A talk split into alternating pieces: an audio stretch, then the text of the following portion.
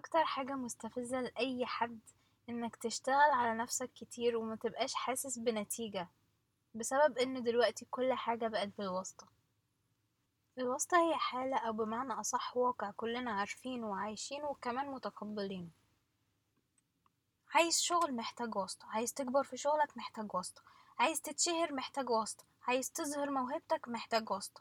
واقع في مشكلة قانونية ومحتاج حد يساعدك لازم واسطة. حتى عشان تاخد موعد. قريب مع الدكتور برضه محتاج واسطة. هو في إيه مبقاش بالواسطة؟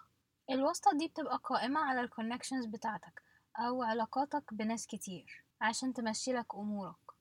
إحنا فاكرين إن الواسطة ظاهرة ومشكلة موجودة بس في البلاد العربية وإن في البلاد الغربية أو بمعنى أصح اللي إحنا بنقول عليها بلاد متقدمة ما فيهاش الكلام ده. وبسبب الاعتقاد ده في شباب كتير بتسيب بلدها وأهلها وتسافر عشان الفرص قليلة قوي في بلدهم.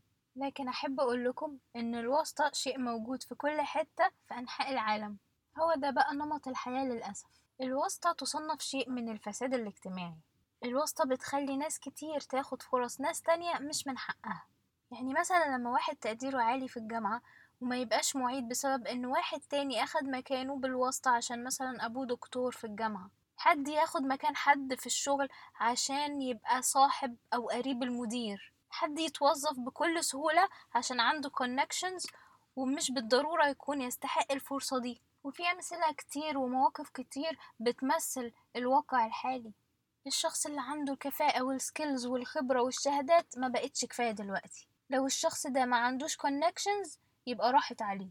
والشخص اللي عنده علاقات وكونكشنز هو اللي أموره بتمشي أسرع. طبعا ده دايما مش بيحصل بس أنا بتكلم في الحالة العامة والحاجات أو المواقف اللي أنا بشوفها كتير اليومين دول. زمان بس مش من زمان قوي من كام سنة يعني المجتمع كان بيحاول يحارب الواسطة لأنها مفهومها في دماغ الناس غلط أو سلبي. الناس كانت تشوف الشخص اللي بيمشي أموره كلها بالواسطة يبقى شخص في الأصل فاشل مثلا أو ما يستحقش الفرص اللي بتجيله أو ما يستحقش اللي هو وصله وبالتالي كنا بنلاقي ناس كتير برضو بتحاول تحارب ظاهرة الواسطة لأنه يعتبر ظلم وبداية تدمير فكري للمجتمع.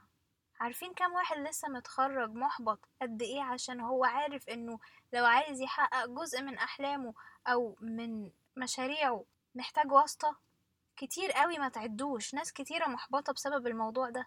دلوقتي موضوع الواسطة ده بقى عادي ومحدش بقى يتكسف منه ده حتى بقوا يفتخروا إنه عندهم واسطة. وحتى دلوقتي مبقاش ناس كتير تقول واسطة واسطة لأ يعني بيقول الشخص بيقول آه عندي connections أعرف واحد هنا أعرف حد بيشتغل هنا كده يعني مش مش بيقولوا عليها واسطة زي الأول لأن هي الكلمة نفسها كلمة كبيرة وسلبية عند الناس فيقولك آه عندي connections وخلاص.